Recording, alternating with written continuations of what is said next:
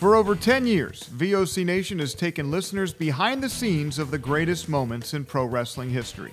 Our hosts are not only experts on the business, but have lived in the business. Subscribe and hear weekly podcasts from hosts like legendary pro wrestling journalist Bill Apter, former Impact Wrestling star Wes Briscoe, former WWE and AWA broadcaster Ken Resnick, former WWE and TNA star Shelly Martinez, former WCW star The Maestro, NWA legend The Raging Bull Manny Fernandez, and much more.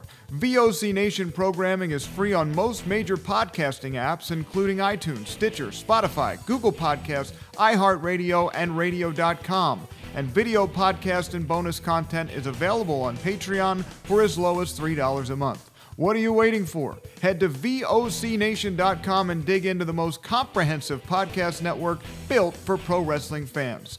Find us on Facebook and Instagram at VOC Nation Wrestling Network and follow us on Twitter at VOC Nation. No BS with the Bull, Manny Fernandez, worldwide in the VOC Nation Wrestling Network. How you doing, Manny?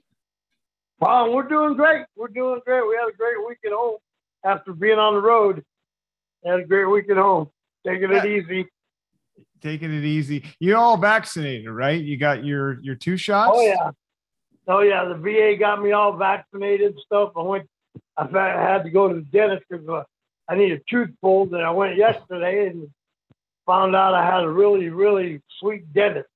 She was very nice, very nice.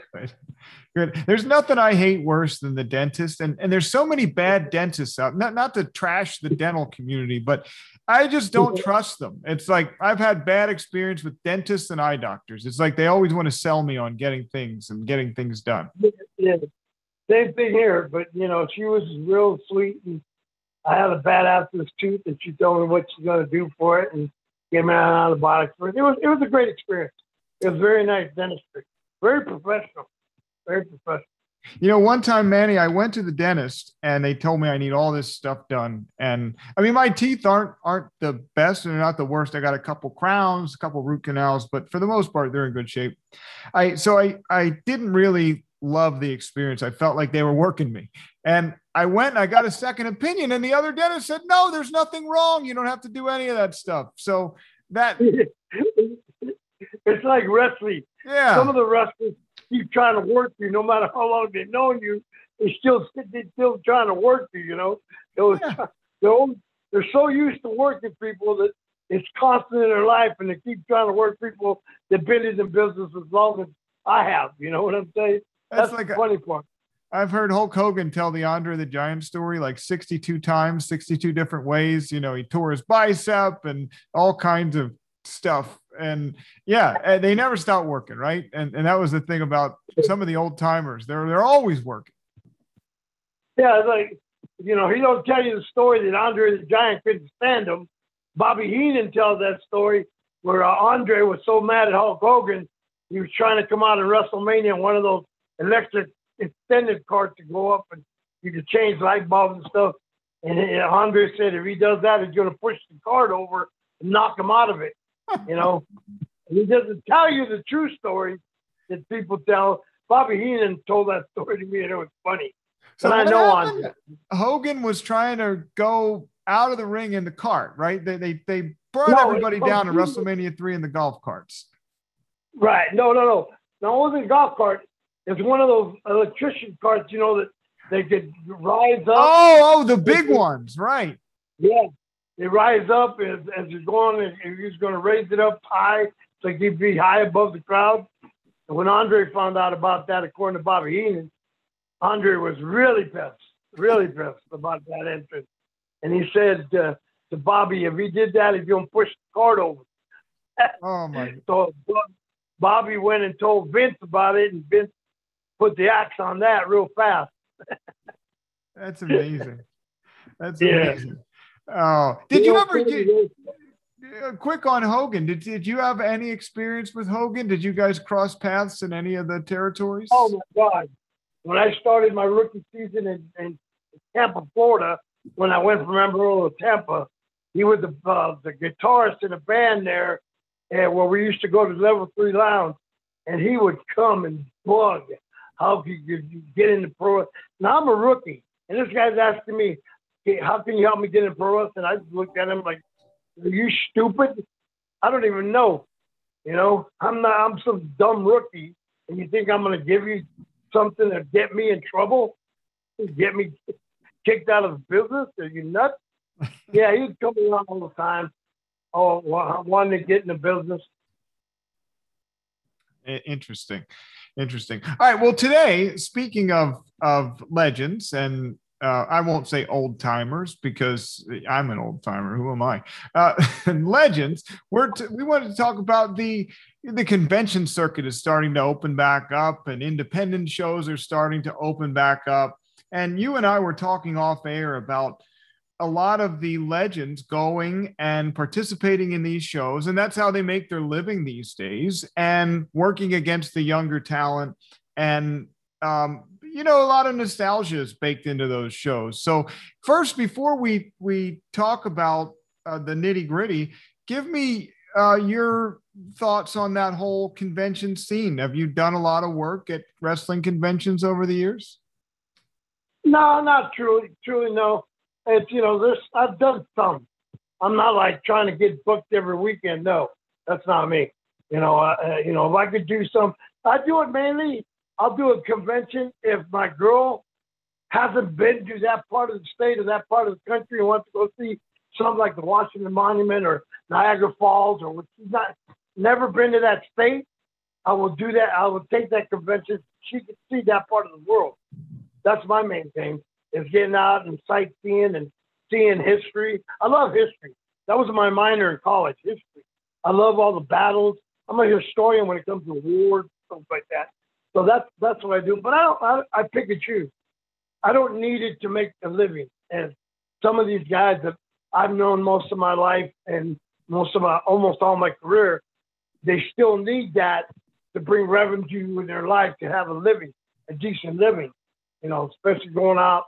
You know, and I'm one of those guys. You know, when your time is done, you pass it on to the younger generation, just like it was passed on to me when Murdoch and them were passing this knowledge on to me, they passed it on so I could pass it on to a future generation. Some guys are still stuck in that ego that they still want to be stars, that they want to go out there and, and beat the younger talent and everything. And you start thinking, you know, start thinking in your head, like, wait a minute, dude, you're 70 something years old, close to 70, and you're going to beat a kid that's almost uh, 22, 23, even mid 20. You know, you it just isn't feasible. It's not realistic. Totally that- not realistic. Unless you, you know, if you were a, a, a Lou Thesz or a Karl Gotch or all them shooter shooters, then you what you know the realistic part of wrestling.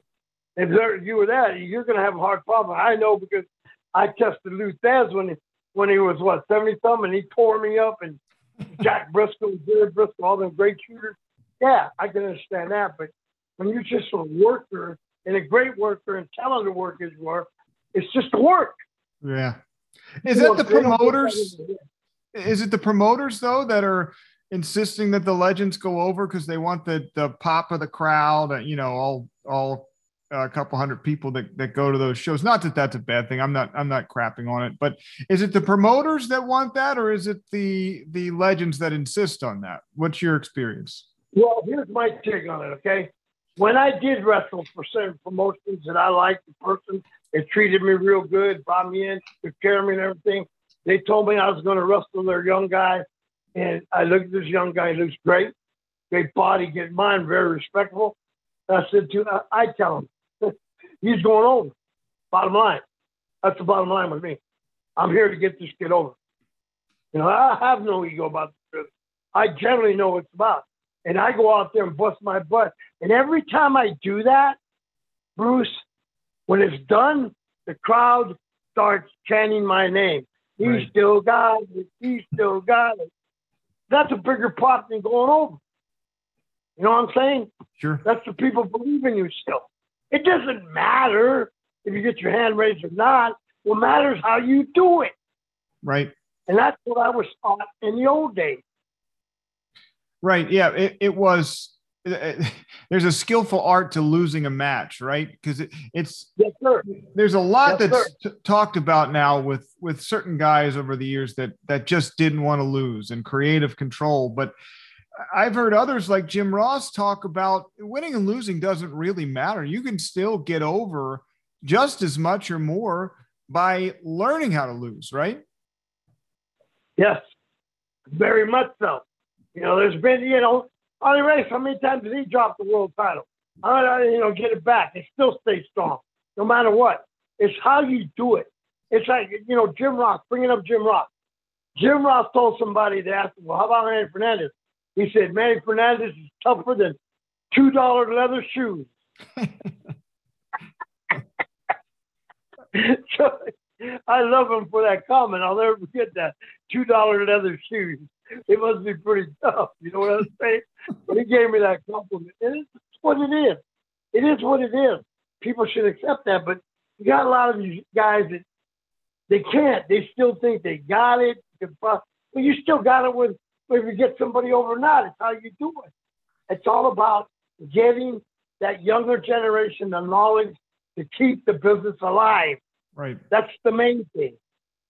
Now, whose fault is it though? So you you know we talk about the wrestling conventions and talent needing those conventions to make a paycheck. And I mean, to me, some of that's very sad because these are people that most of us grew up idolizing. And um, you see somebody that's really doing something that they shouldn't in the ring at 65, 70 years old just to try to get through the next week. Is that the talent's fault for not saving? Was the promoter not paying enough money back in the day? Is it oh, not enough health insurance or a mix of everything? What, what's your take on that? As you know, every promotion I've been to and worked, they all were great. Joe Joe Blanchard on down, Amarillo on down. And in Amarillo, you paid your dues. So if you were a rookie, a green rookie, and you were at a show that was sold out, you're still going to make $25, $50 because you don't expect that. You expect to earn the respect by working your butt off to get a higher pay.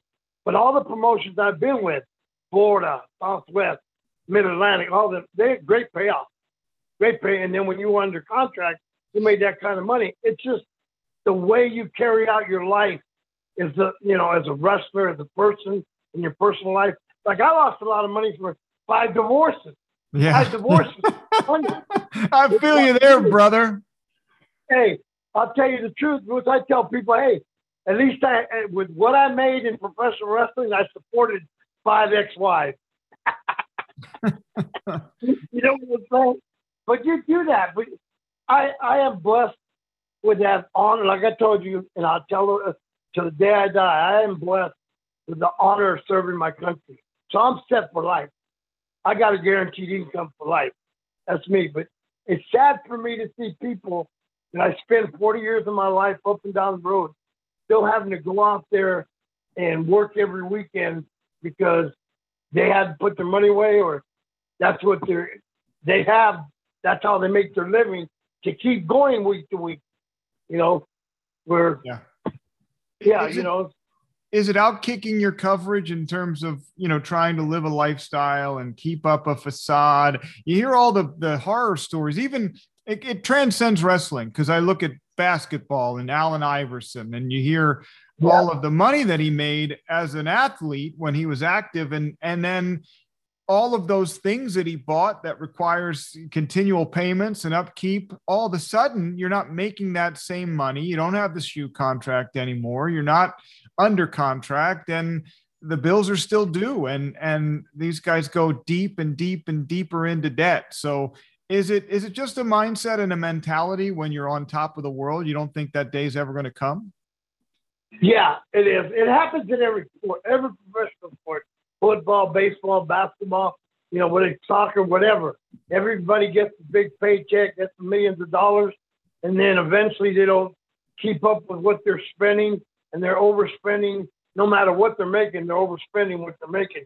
And you end up in a long situation where your bills come due when you're not working for that kind of money anymore, or you've been released and out of the contract, you're not making that kind of money anymore, that uh, it, it all catches up to you.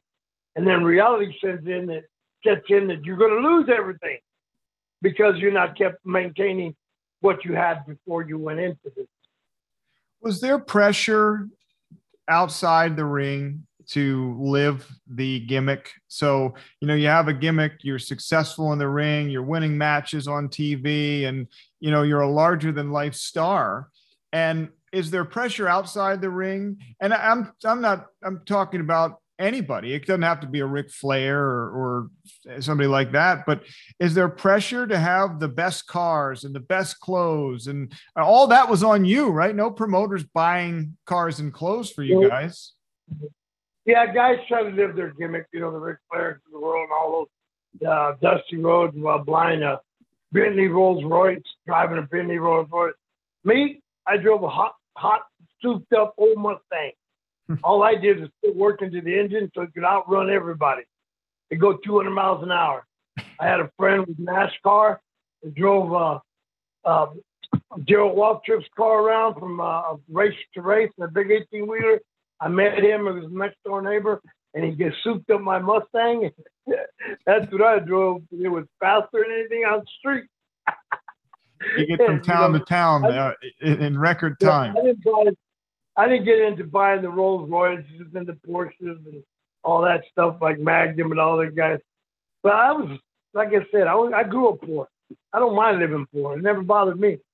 I had a nice house, had a nice, you know, everything taken care of and everything that way. But I didn't like to show. Guys like to show off. That's part of the business. It happens everywhere. Guys get an NFL contract, millions of dollars. Next thing you know, they're driving a half a million dollar car. You know, they never. The thing about that is you don't know how long that's going to last. They got to yeah. be smart.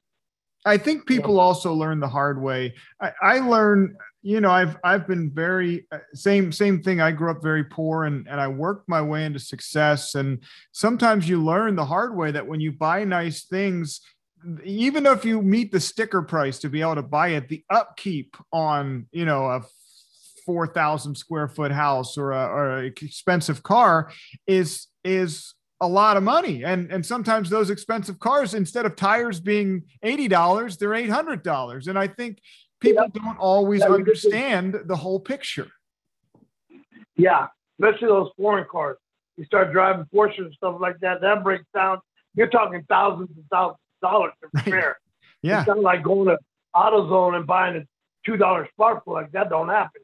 Yeah. You know? And it's not like WWE today, I think, coaches their talent. They they put their there's a performance center and, and it's a very big machine to educate people on what success looks like and what life looks like after you get through the the first part of this journey but back when you were active that wasn't available right you're just going i mean promoters were were promoters they weren't big business owners right no, every territory had its own guy boss and this stuff. Everywhere you went back in the day, which ter- nine territories, you know, you had good payouts. If you were able to work on top or in the middle, you did. You made a decent living. You know, you made a good living. You know, able to afford nice things and rent nice places or put down and buy a nice house. Me, I bought me a small, nice house. You know, my wife's kept, of course, but there was nothing big. I I didn't try to impress anybody. You know, I beat up, I wore beat up jeans and cowboy boots and t-shirts, and uh, who was I trying to impress? Right. You know, well, I know what it is.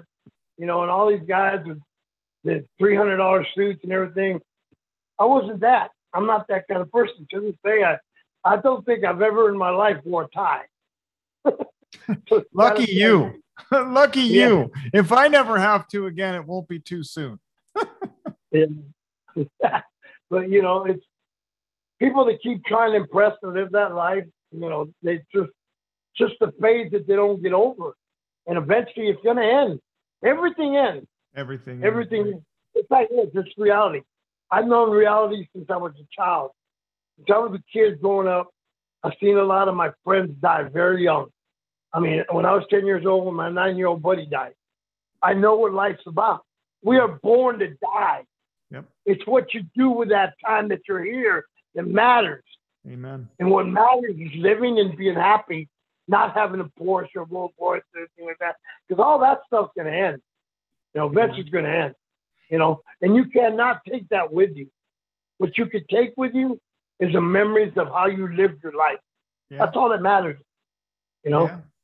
Yeah, it's funny, Manny. I I uh, and and going off the track a little bit, I I am a very religious person, right? Uh, you know, Baptist, or um, you know, we changed to um, more of uh, I, don't I forget the denomination, but uh, more non-denominational, I guess now. But very religious, very devout, and I was never afraid of dying up until the point that I had my kids, and I I really I'm not worried about what's on the other side. I just want to be here for my kids. So it just different things happen in life that gives you different perspectives, right?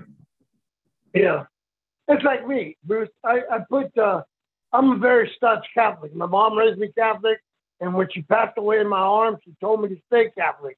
I held her on her dying breath, and she said, "Son, please stay Catholic." Because some of my family turned to Jehovah Witness, and she asked me to do that. And I'm a, now I before when I got all wrapped up in wrestling, I put God on the sideline. I kept him on the sidelines. I became this evil person. Now he's back in my life, and I love it. I go to church three, four times a week on one. I got an altar in my house. I light candles. It's because of him that I'm here. You know, you're talking to a person that's been shot twice, stabbed eight times, just finished a horrific crash with an 18 wheeler and came out with just minor head damage. Yeah. And you know, there's a reason I'm here. And if that reason is to teach people, young people like I train, this great business and how to get along in the business and what to expect in the business. That's right. what I teach them more than anything. Respect and what to expect.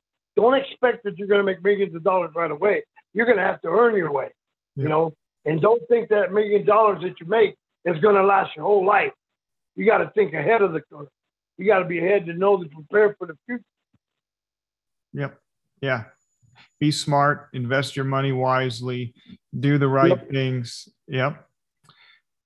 Uh, let's uh, let's take a quick break. Let's sneak in a quick break. On the other side of the break, we'll come back. We'll talk about some of the people that you see on the convention scene, some of the people that have been around for a while and still very active but uh, maybe an older age, and uh, we'll talk through that.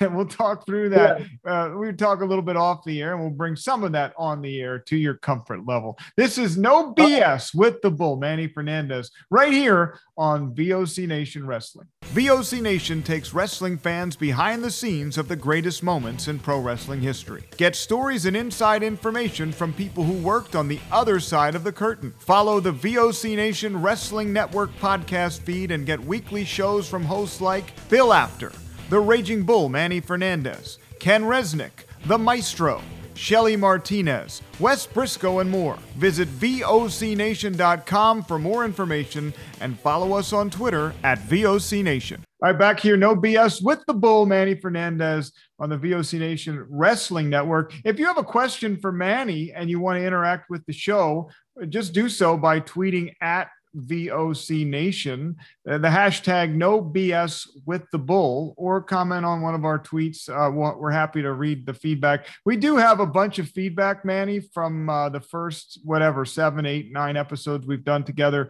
So right. maybe the next time we'll read, uh, we'll just do a show on feedback and uh, listener questions. How's that sound?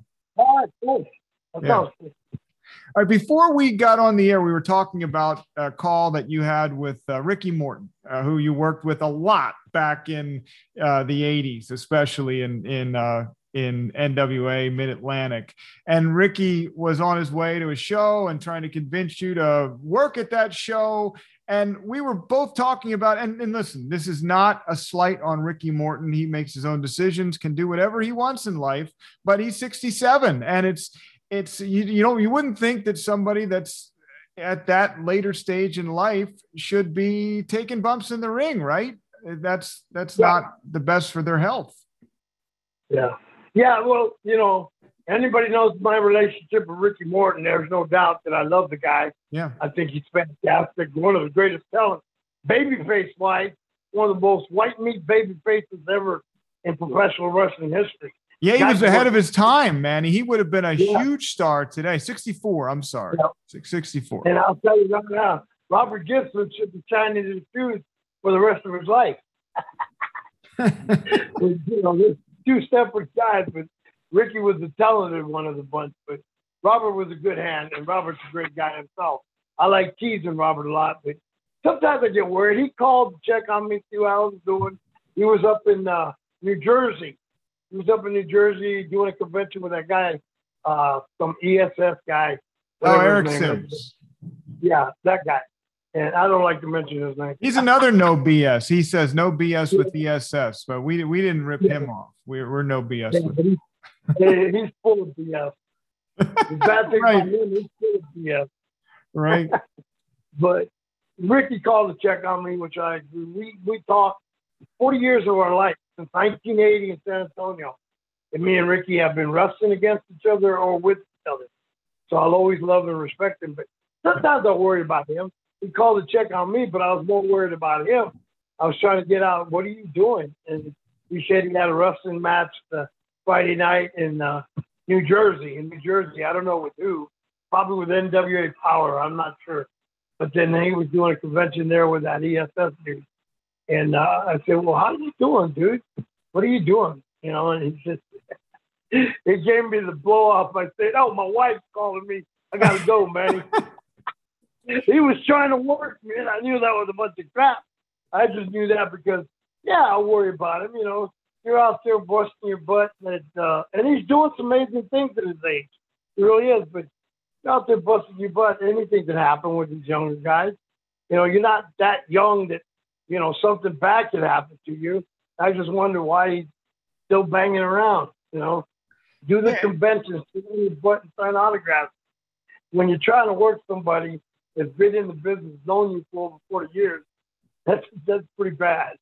That's pretty bad. and, I mean, and Manny, uh, and uh, I, I guess I don't want anybody to think that I was attacking Ricky for still working at 64. My thing is, I'm I'm I'm afraid for Ricky because he's 64 and still working, and that's not my job to be afraid for him. But uh, it's this the the larger issue where I feel like it's such a shame that there wasn't a system in place when a lot of you guys were working regularly so that you know they could ease up and retire in their their 60s and not have to bump around in the ring.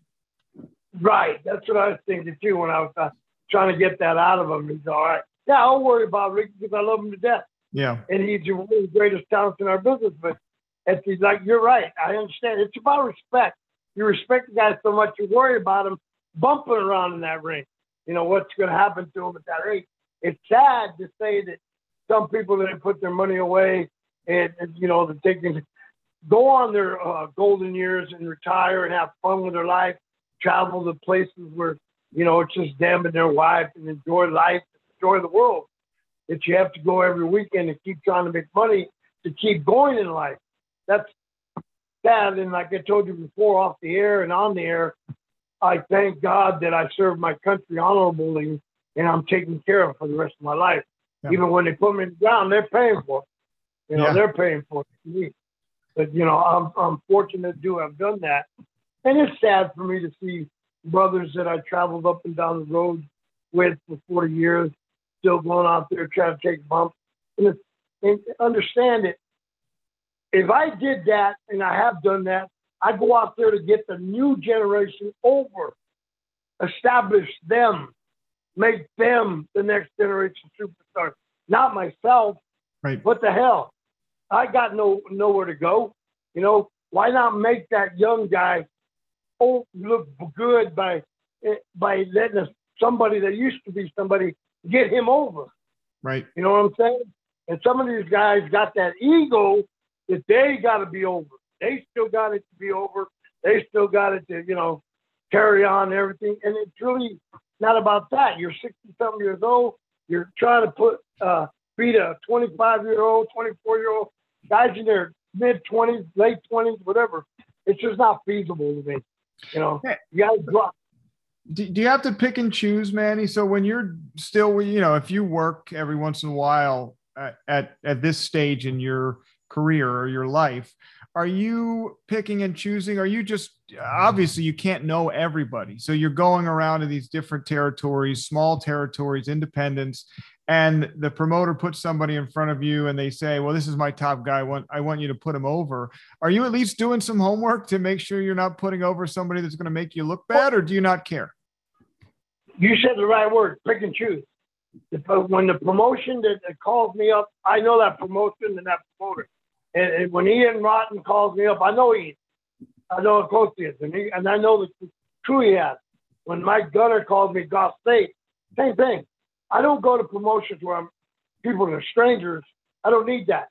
I go to promotions that know me. I know them. I trust them. They trust me. And I go out there and get their star. You know, I make their star look. And like I told you earlier, when I'm doing that at the end of the match, people still cheering me, saying, "Man, he still got it. Man, he still got." That's, you know, that tells you right there you're still doing something right. Right. No matter what, it's how you. It's like I told you before. It's how you do it that matters. How you do it, and get that star over. That's what matters. Yeah. Yeah, for sure, Manny. Um, on on just on Ricky Morton. I, so there's you know some of there's some legendary Ricky Morton stories out there. Anything come to mind? Ricky Morton and and the Rock and Roll Express uh, attracted the ladies back in the day. Anything come to mind? Any any really good stories from traveling the roads with the Rock and Roll Express? there's tons of stories Rock and Roll Express. I think the best stories are Rock and Roll Express and me and Rick Rude. You know, me and Rick Rude had a good feud going with them, and you know, and we were the B team, but we were we were outdrew the A team, and that was because Ricky Morton and Robert Gibson, both of them guys together, drew, drew all the young teenage girls. And if you know anything about drawing young teenage girls to a wrestling show, you're going to know that the young teenage boys are going to follow. So when a ton of girls showed up for a match, then a ton of teenage boys came, and you had a crowd because they all the guys wanted to get with the girls and the girls wanted to get with Rock and Roll Express. Right. So you didn't have a crowd because they attracted very the young teenage crowd, which had the parents, and the parents would bring them, and the boys would come to follow the girls. So you had a crowd.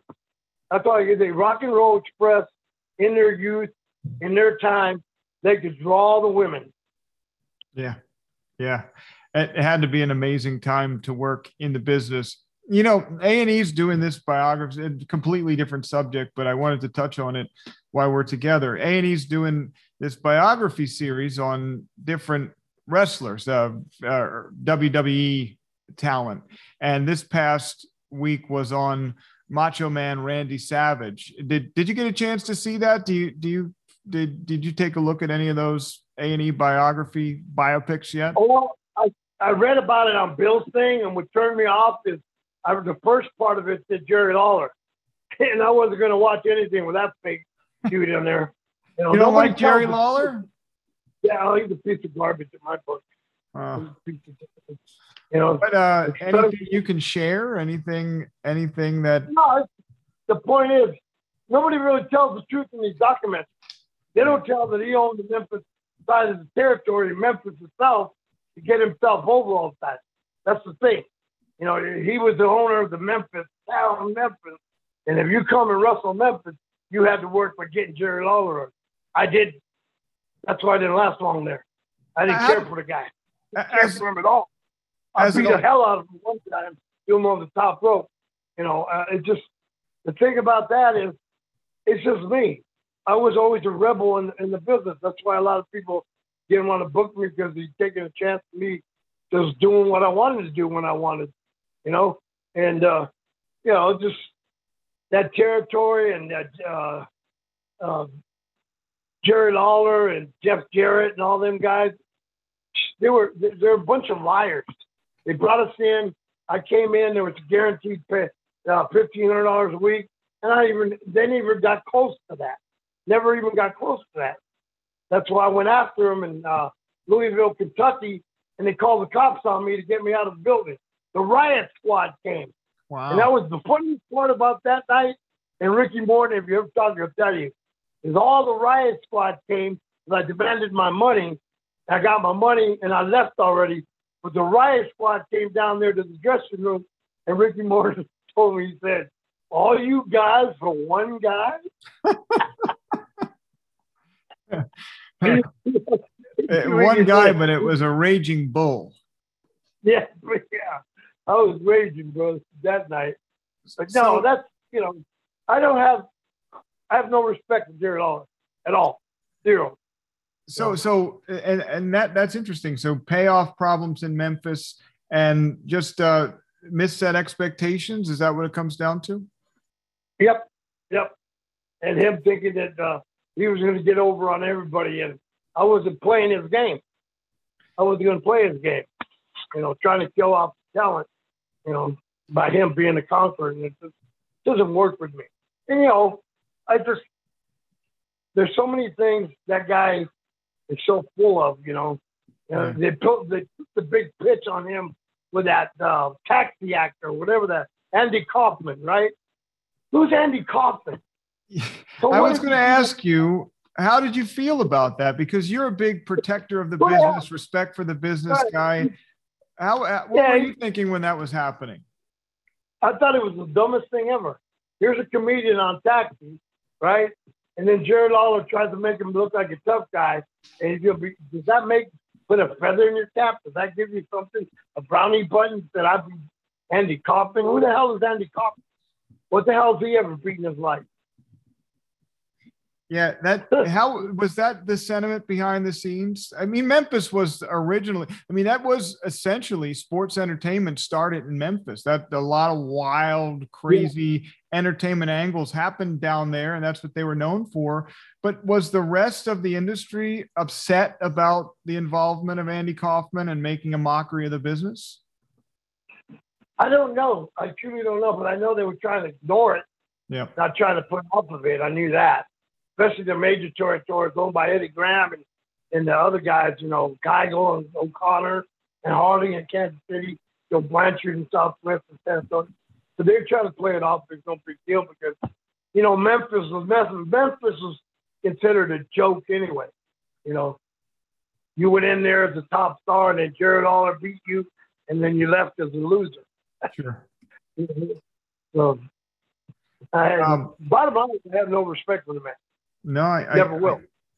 I, uh, I understand, and and it sounds like you have good reasons for that. Let me sneak in one more quick break, and then I will come back. I want to ask you about Randy Savage on the other side of the break, and uh, and any any time you had with him because there's a a recent A and E special on Savage that gained some some uh, accolades out there in the wrestling community. So we'll do that on the other side. Quick break. We'll be back. No BS with the Bull Manny Fernandez on VOC Nation. Bill Apter has been in the pro wrestling business for over 50 years. Hey, talking here with uh, Arn Anderson. Arn, first of all, your height and weight. 6'1", 255. And now subscribers to VOC Nation Premium get exclusive access to Bill Apter's archived audio footage. And uh, where's your hometown? Minneapolis, Minnesota. Okay, and uh, give us something about your back. First of all, your relationship to Ole Anderson.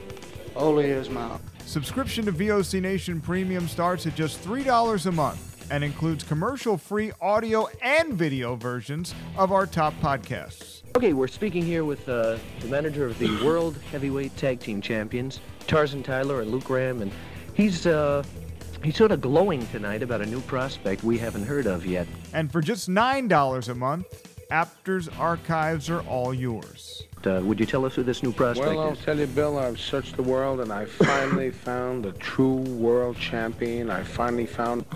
Benjamin, what's your opinion of uh, Ivan Koloff winning the title from Bruno Sammartino? Well, I think. Uh, I don't know what to say, but I, I want to say one thing.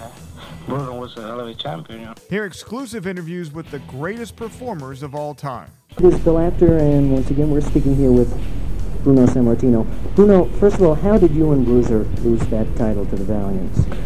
Well, actually, it was a, a, a very unusual loss, if you want to call it a did loss. Did have anything to do?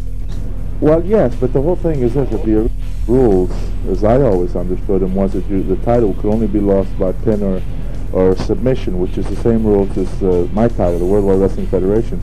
That night, uh, it was. To sign up, it's very simple. head to premium.vocnation.com or go to patreon.com slash vocnation. VOC Nation takes you behind the scenes of the greatest moments in pro wrestling history.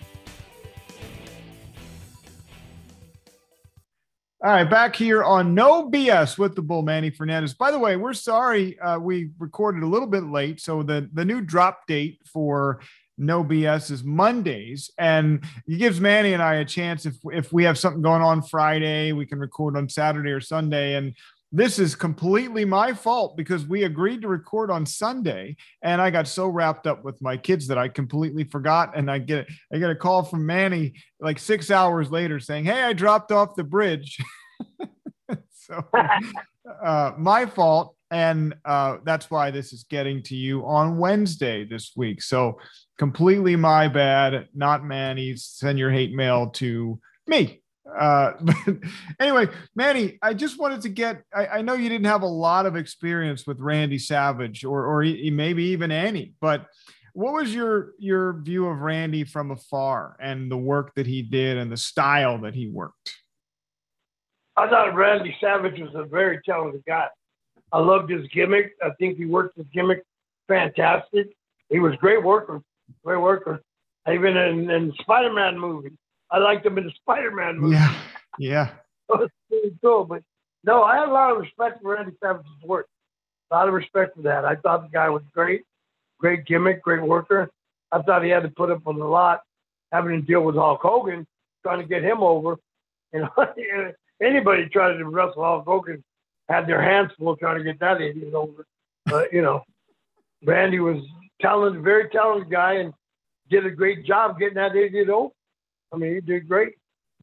If you think about it, Randy worked with Hulk from uh, they started having some matches together in 85, uh, worked a little bit together in 87 and 88, and then had the legendary split in 89. So, Randy, if you look at Hulk Hogan, it comes down to three main people in in terms of building Hulkamania. Maybe four. You have Randy Savage, Bobby Heenan, Andre the Giant, and Mr. Wonderful Paul Orndorff. And, yeah. and, and Roddy Piper. Roddy Piper would be number five. And and to me, and I was a big Hulk Hogan fan growing up, Manny, but to me, the biggest protag or antagonist was was Bobby Heenan, and I've always maintained that there would be no Hulk Hogan as we think of him now without Bobby Heenan on the other side of that mm-hmm. equation. It takes two to tango. Amen. And you know what? It goes back to what I told you. It takes a great guy to make somebody.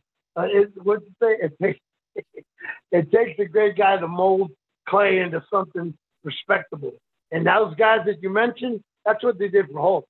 If these guys didn't, if didn't put him with those guys, caliber guys, every one of those guys, even uh, mostly Andre, Hulk Hogan would not really be that big. You know, it took those kind of guys that could carry somebody like that and educate them because they didn't have much wrestling skills at all, at all. You know, and they carried him and made him look like a million dollars. It takes those kind of people like Randy, like Roddy, like Andre, especially Paul Orndorff, Mr. Wonderful. That guy was very talented. Yeah. And, you know, and they they did a great job. You know, look where they got him. Was was did you work at all? And and you know, speaking of Piper, Piper was on biography last week. Did you work with Piper in the NWA? No, the only time I worked with Piper and Kevin Sullivan, it was uh, my rookie year in the Amarillo territory in San Jose, California, where I went to school. And it was me and Dick Murdoch in the tag against Roddy and Kevin Sullivan. And I went out there and did the best I could. And the greatest compliment I got was from those two veterans. When I came back, I think it was my second match ever. And I was tagged with Murdoch. And every time I screw up, Murdoch would yell, Come here, dummy, tag me so I can straighten this mess out. so I tag and I sit there and wonder what I did wrong. And when I got back to the dressing room after the match, of course they went over, and I got back there, both Kevin and Roddy come up to me and said, "Kid, you did pretty daggone good for just being that young in the business." That was one of the best compliments I got in my early days. Kevin and Roddy. And I've always, I was always great friends with uh, Roddy, but really close to Kevin Sullivan. Throughout the years, we stayed really close, and he's Yeah. always been great. I think we could do a whole show on Kevin Sullivan coming up in a couple Oh, yeah. weeks. Yeah. Oh, I- yeah. yeah. You know, I, we were at a show together, and he was there with me. And the week before that, he was at a show, and some idiot kid threw a chair. Uh, Kevin's seventy something years old. He's legitimate over seventy. Threw a Right. chair. Kevin didn't expect it. and Hit Kevin, busted him open. Hmm. And I was gonna go kick that guy's ass. I'm not kidding you. I was so pissed off that you do something that stupid to a legend like him, an old timer like him, like me. I was going but Kevin said, "No, no, man, don't worry about it." This was a fan or this was a uh, talent trying to get himself over? It was talent. He was one of the ta- one of the talent, one of the young guys, one of the young wrestlers. Busted him open the hard way. Yep. Yeah. Kevin Sullivan, you think about, you know, we talked about uh, Dusty Rhodes last week, Jerry Lawler this week, and the other one is Kevin Sullivan. Three great, great wrestling minds. I mean, no matter what, you have opinions about them maybe getting themselves over, but Sullivan was a great mind. And if you think about him, he was not, he was the opposite of, of Lawler and Dusty because he wasn't Yep. really putting himself over ever. I mean, he was, he was taking the loss most of, most of the time. Yeah, Kevin, he had no ego. That's what I loved about Kevin. That's why I'm so close to Kevin. He knew what the business was too, and he, he had no ego. He did his gimmick. He got all his gimmicks over so strong. It doesn't matter if you win or lose as long as your gimmick is strong. And his gimmick was always so strong, it didn't matter what happened to him. That's Yeah. what I love about him. He, he got over no matter what. No matter what. One of the best wrestling minds of all time. We're gonna in the next couple weeks. So we got mailbag coming up. We'll read your comments and and questions for Manny. We'll do a show, uh, a whole show on Kevin Sullivan, and then uh, Manny. We've gotten some feedback. People want more on you and Rick Rude and your relationship with him. So I think we could do an entire show on Rick Rude if that if that works for you. That works for me. I love Rick Rude. All right. Well, this is Fast and Furious this week. And, again, my apologies for uh, dropping the show late and, and cutting us a little bit short this week. We try to give these things about an hour. We're, we're going to be uh, with the commercials about 50 minutes. So all my fault, but we'll get back to normal in the coming weeks. So stay tuned. Make sure you hit subscribe, follow, like. It's completely free to the VOC Nation Wrestling Network podcast feed. You get all of our great shows on one feed, including talent like Bill Apter, Ken Resnick, Wes Brisco, Shelly Martinez, people much more exciting than me, and uh, and of course the great Manny Fernandez. So Manny, any big plans coming up? Any big appearances, conventions, anything that you've got uh, happening in the coming days or weeks? Yeah, the dentist. Get those teeth fixed. Need the dentist get some implant. Don't let them do anything that they don't have to do. That's my advice. Yeah, that's for sure. I got, thank God I got a court appointed guardian payee. She handles everything. If it don't seem right to her, she rejects it. Amen. Well, God, God, God willing, uh, we'll be back together next week. Uh, God bless, and hopefully everything goes well in the chair. Yeah, amen. Yeah. Thank God for that. You take care, and uh, uh, thank you to all our listeners, and hopefully they enjoy and stay in tune. And God bless them all. Yeah. Follow us at VOC Nation on Twitter. Get your feedback. You can email Bruce at VOCNation.com as well for that mailbag episode. We got a lot of comments, so we'll get through as many as we possibly can. If you're a premium subscriber for $3 a month, at uh, premium.vocnation.com, you're first in line for your feedback. So it's only a few bucks. Most of the money gets set, divvied up to our talent. So uh, make sure that you support our wonderful talent that gave you lots of memories over the years and, and sign up for premium. That's it for this week. For the Raging Bull, Manny Fernandez, I'm the voice of choice, Bruce Wirt. We'll be back next week on Wrestling. I'm sorry, not Wrestling with History. Where's my one track mind? No BS with the Bull, Manny Fernandez. Thanks, everybody. For over 10 years, VOC Nation has taken listeners behind the scenes of the greatest moments in pro wrestling history. Our hosts are not only experts on the business, but have lived in the business. Subscribe and hear weekly podcasts from hosts like legendary pro wrestling journalist Bill Apter, former Impact Wrestling star Wes Brisco, former WWE and AWA broadcaster Ken Resnick, former WWE and TNA star Shelly Martinez, former WCW star The Maestro, NWA legend The Raging Bull Manny Fernandez, and much more. VOC Nation programming is free on most major podcasting apps, including iTunes, Stitcher, Spotify, Google Podcasts, iHeartRadio, and Radio.com. And video podcast and bonus content is available on Patreon for as low as $3 a month. What are you waiting for? Head to VOCNation.com and dig into the most comprehensive podcast network built for pro wrestling fans. Find us on Facebook and Instagram at VOC Nation Wrestling Network and follow us on Twitter at VOC Nation.